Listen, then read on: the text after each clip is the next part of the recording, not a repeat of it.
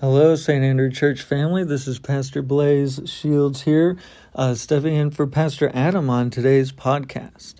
Uh, today's podcast is going to continue on love, and we're going to follow closely on Pastor Adam's heels from yesterday in 1 Corinthians chapter 13, verse 8, a discussion of love never fails. So let's read the scripture, and we will just have a few reflections. 1 Corinthians chapter 13 verses 8 to 10.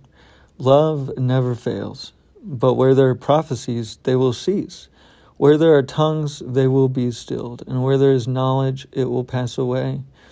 For we know in part and we prophesy in part, but when completeness comes, what is in part disappears. The word of the Lord.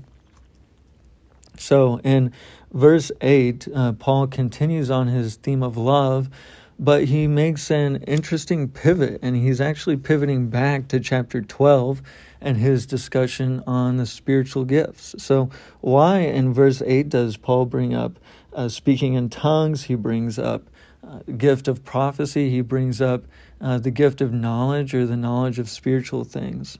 And so, how is Paul comparing love to, to the spiritual gifts? Well, Paul is actually having a complete argument in uh, chapter 12 to 13th, and he argues that love is actually the greatest spiritual gift. And one reason is the greatest is because it will never fail, it will never be uh, set aside.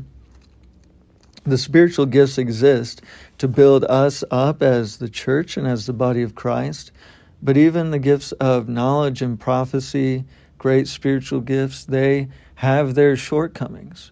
And so, what do I mean by that? Well, for example, when I was in high school, a friend of mine, uh, an adult leader in the church, he uh, said to me, Blaze, I don't know why, but I, I believe God is telling me to tell you that one day you will have a crisis of faith. You will uh, doubt the faith. And uh, this was a trusted adult leader, so I thanked him for that. But I'll point out to you that he said, I don't know why. And he also said, sometime. And that's true for the biblical prophets. They did not know the exact circumstances around when the Messiah would be born, where he would be born. And so it is with the gift of prophecy in the New Testament. And even today, if you believe in it, that uh, it's incomplete. A prophet does not know the circumstances of the fulfillment.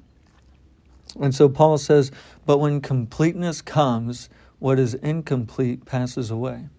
And so Paul is saying that when Jesus comes again and ushers in the new heavens and new earth, when we are complete standing before the face of Jesus, that these other spiritual gifts they're, they're going to pass away, but love, by contrast, is going to remain. Love is the direction that the spiritual gifts lead us toward. They lead us toward love and toward Jesus.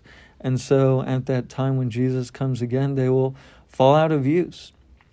So I want you guys to just meditate on that fact this week that only love will remain in the new heavens and new earth when Jesus comes again. That when completeness comes, love will be constant and love will still exist and we'll still need the spiritual gift of love to one love one another and to love God well. I pray that the Lord give you greater practice in the spiritual gift of love this week. The Lord be with you all. Amen.